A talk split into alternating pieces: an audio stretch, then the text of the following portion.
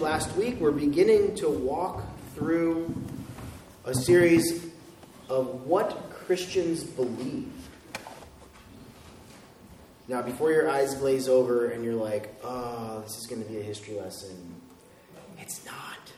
Because we follow a living, active God who brings to life the truths of His Word in our lives as we seek to follow Him in faith throughout life.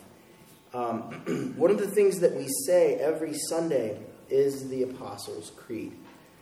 It's usually the wake up call after the sermon. Uh, no, I'm just kidding.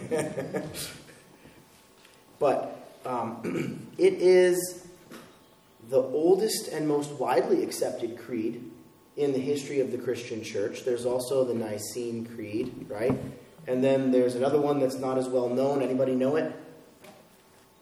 The Athanasius Creed. Yes, that's right. Yeah. Excellent. Okay, extra points. Okay, no. that one's really long. Um, and it deals a lot with the Trinity. But the Apostles' Creed, oldest and most widely accepted, it's actually recognized in all the branches of the Christian faith Protestant, Roman Catholic, Orthodox. It's recognized in all of those. And for 2,000 years, it has been the succinct statement, sort of of the, the irreducible minimums, if you will, of the Christian faith. You know, if you go to different churches, you see different ways of worshiping. One might believe one thing about this thing, one might believe something else about it, but these are the non negotiables. If you intend to call yourself a Christian, these are the non negotiables of the faith. It is a broad survey of Christian doctrine. It starts with creation and it ends with eternal life. Okay? So the whole thing is kind of encapsulated in this little thing that we say every Sunday. You know, and it started very practically. Um, when people were going to be baptized, they were asked questions about what they believed because the irreducible minimums of the Christian faith are really important. It's not just eh, whatever you want to believe. I mean, if you're going to call yourself a Christian, these are the things. So, um, some of the earliest questions uh, put into our modern language do you believe in God the Father Almighty, the maker of heaven and earth? Right. right. Do you believe in Jesus Christ, God's Son, our Lord? We do. Do you believe Jesus died on the cross and rose again from death? Irreducible minimums. If you're believing something else besides that, my history teacher used to say, you better check yourself before you wreck yourself. you got to watch out for that. Um, then the creed developed as the church battled heresies and things like that. They said, "Oh, you know this this is a really important question. Uh, we better put this in something that we can fall back on to be able to identify and guard the church from heresy." So there's a few reasons for the creed. Um, you know, to help distinguish truth from error, um, to provide a basis for being able to refute heresy. You know, it's a popular opinion out there right now that Christ was not born of a virgin and that he did not rise from the dead. Yeah, I have socks on because I'm going to play the organ in a minute. So, okay, all right, yeah, no. it's a popular thing to believe those things right now. Um, and we've kind of decided that you know, our, our modern approach to the Christian faith has to be modified to accept the way things are in the world now. There's a lot of dangers in that that we really need to be careful of. Uh, another reason for the creed was to provide basis for Christian fellowship. It's something that we can all agree upon. You know, um, if you want to go deeper into what we believe, check out the 39 Articles of 1571. right? Those are some of the beliefs in the Apostles' Creed expanded upon and outlined a little bit more in depth. If you would like to take a look, it's worth having a peek uh, at that. So, it's also important to say that since we're going to be looking at the creed for a number of weeks and the different beliefs lined up in it, it's important to know that um, we don't base our faith on the creed we base our faith on Holy Scripture from which the creed is taken. The creed is not Scripture, it is a codified uh, series of non negotiables that we take out of Scripture and we it's been encapsulated so that we can approach it on a daily basis or on a weekly basis as the church. Uh, but it is not Holy Scripture. Uh, 2 Timothy 3:16 says that the word of God is inspired by God. It is true in all its parts and entirely trustworthy. And it's from God's word that we get the creed. So that's the foundation that we're uh, approaching this from. So, if you talk with people in culture right now, it's not popular to be certain about anything. Have you ever noticed that? Like, no one's willing to commit to something. They're always trying to leave room for something else or somebody else. And that's really good in some areas of life. It's important to be able to be flexible with other people. But that does not change the fact that there are non negotiables, that truth is truth. And that if it's not truth, it's error, even if we don't like it. Um, a lot of people will say, I'm not sure. I don't really know. What's true for me might not be true for you, but what's true for God is in fact true for us, whether or not we necessarily like it, because it's God and His truth.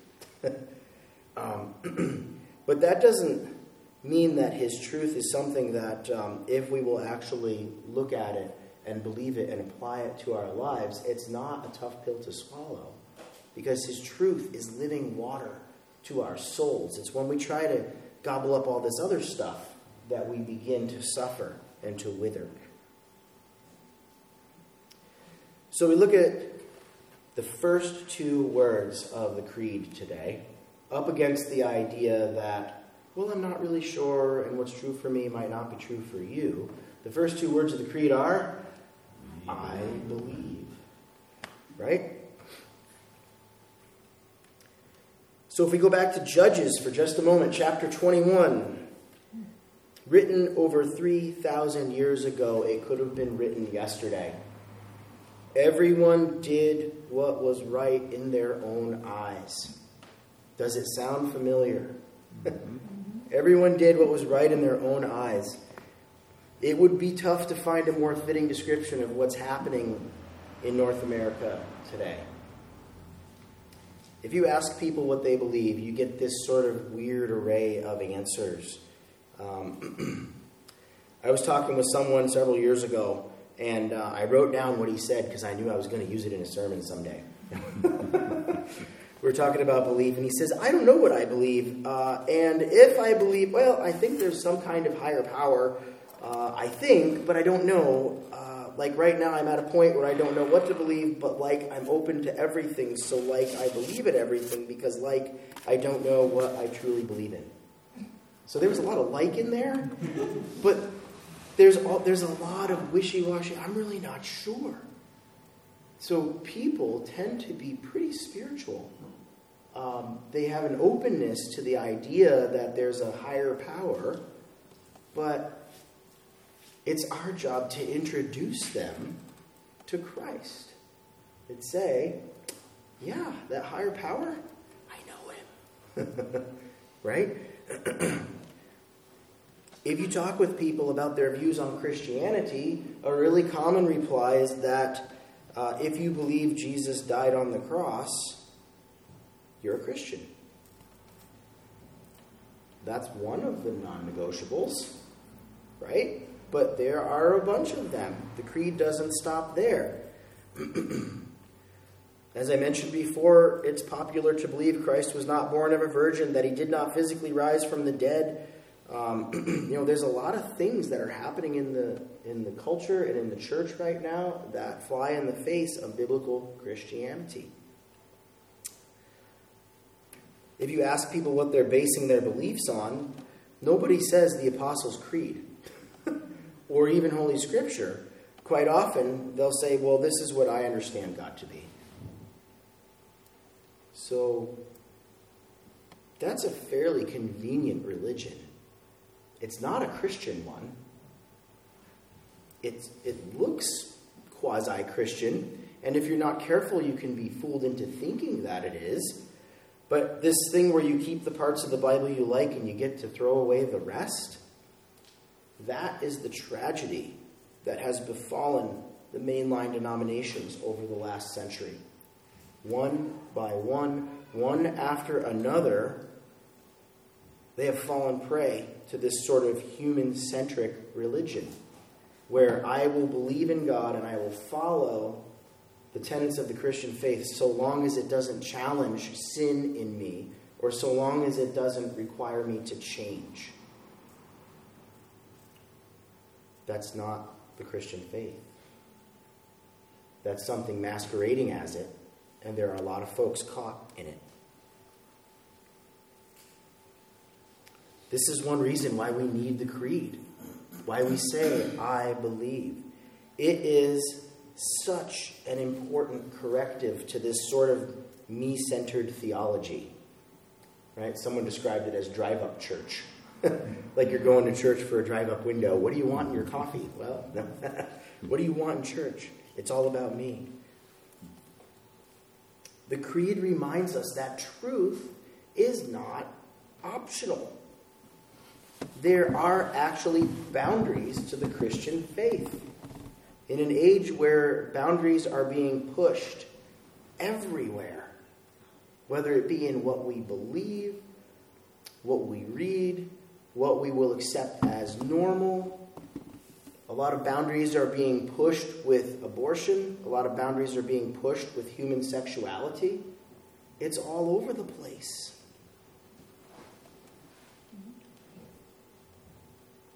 Some things have got to be believed if we are going to call ourselves Christians. We can choose to live outside those boundaries, but if we do, we shouldn't call ourselves Christian. We can't say, as long as we believe in Jesus, it doesn't matter what else we believe.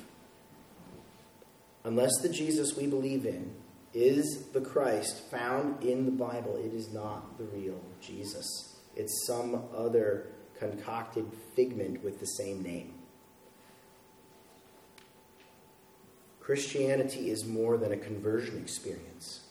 It's more than the warm fuzzies and the feels and, and all that stuff that sometimes happens with people. it doesn't come naturally to us because it's easy to follow this other stuff, right? It's easy. We want to feel good. We want to follow what makes us feel happy and that sort of thing. But what will give us actually true and unending joy is living our lives following the truth of the Word of God, because anything else leads to a dry and desert place. So to be a Christian means, you know, learning these central beliefs of the Bible and knowing why you believe what you believe, so that when you come up against something in the culture that smacks up against it, you're not going to be blown about by various winds of doctrine, as we are warned about in Scripture, but you will know what the truth is, who you are, and whose you are in Christ Jesus. So, truth is not up for grabs. Uh, it's not decided by what we feel or kind of the majority rules or a vote or an opinion poll. The Creed reminds us that truth comes from Almighty God. And that is where we have got to start in our Christian journey. So, why do I care about a creed? Seems old fashioned, you know. Um, seems like when we say a creed, sometimes someone will say that that sounds Catholic, meaning sort of Roman Catholic, or because they, they've heard that in those more liturgical settings before, and that sort of thing. And um, the reason that we need a creed, besides what we've talked, talked about before, is just those first two words I believe. I believe. It's a different thing than saying I think or I feel. Right? In counseling, we're taught to say, you know, not you made me angry, but when you did that, it made me feel. You know, that can be a really useful thing to say. But in this case, with I believe, it's not an I think or I feel, it's I believe. It's making a personal commitment to the truth when we say, I believe. It is drawing a line in the sand and saying, I believe. I'm not going to stick my toe over here because this is not truth. Romans 1:16 declares the gospel is the power of God that brings salvation to everyone who believes. Gospel of John over 80 times says that salvation comes to those who believe. Believing is really important. And there's a difference between believing and believing.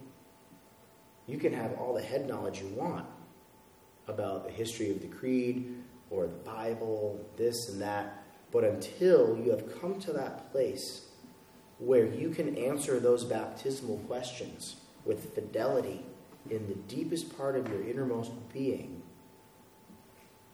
there's more steps that need to be taken in your life with the Lord. So, that word uh, belief um, in the Greek, it's um, pisteuo. pisteuo.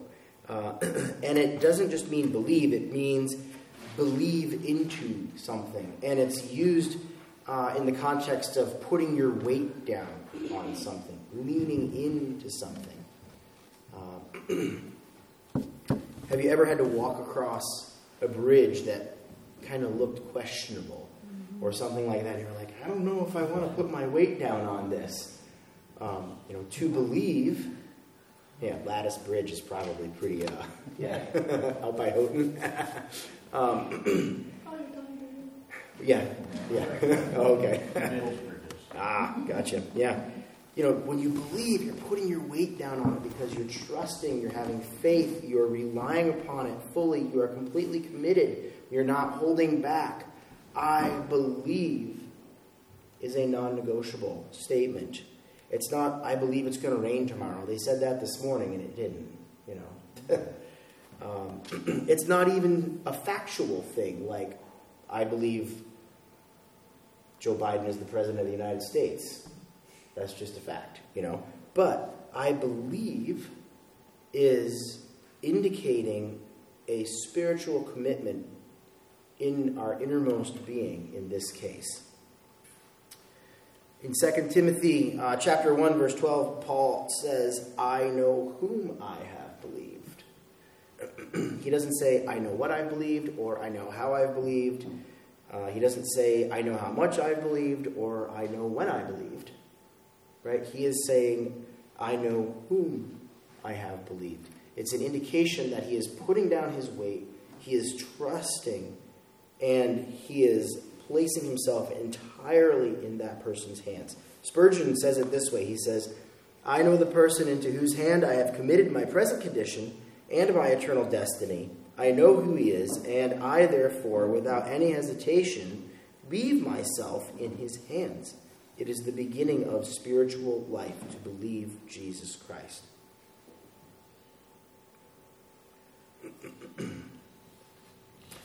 the original form of the Apostles' Creed, this is my final consideration for us today, begins with I believe, not we believe. There's a significant difference there.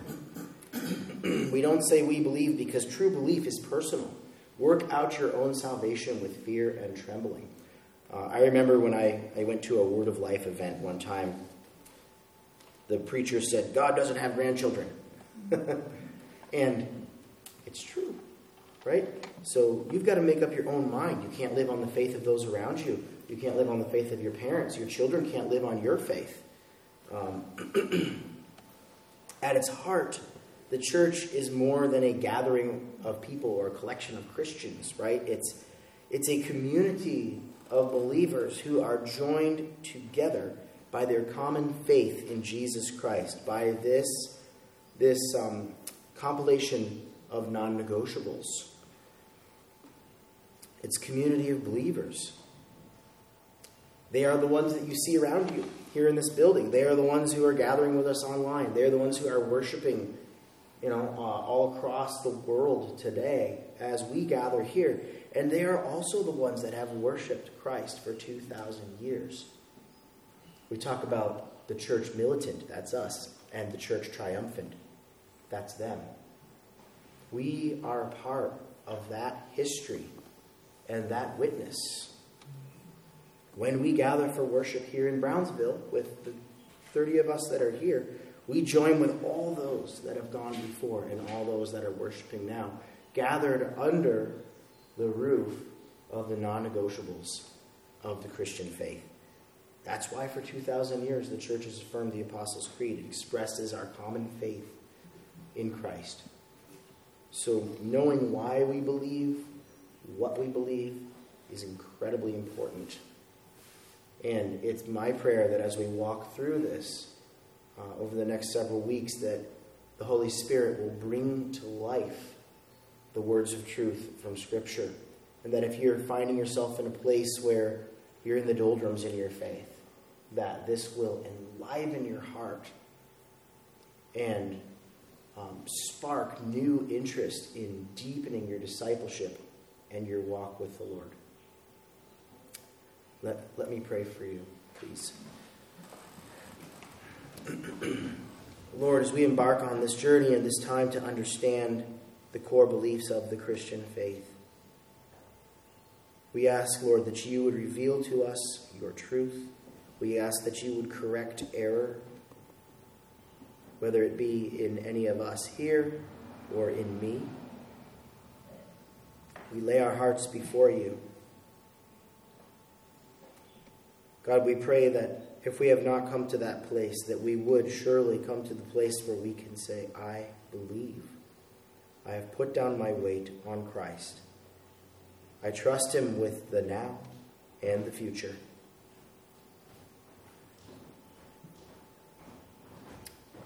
Lord, help us to uh, be able to see untruth when it confronts us as it slips into the church here and there, as it has over the history in North America, especially in the last hundred years. And help us, God, to identify that and to respond with the truth seasoned with your love.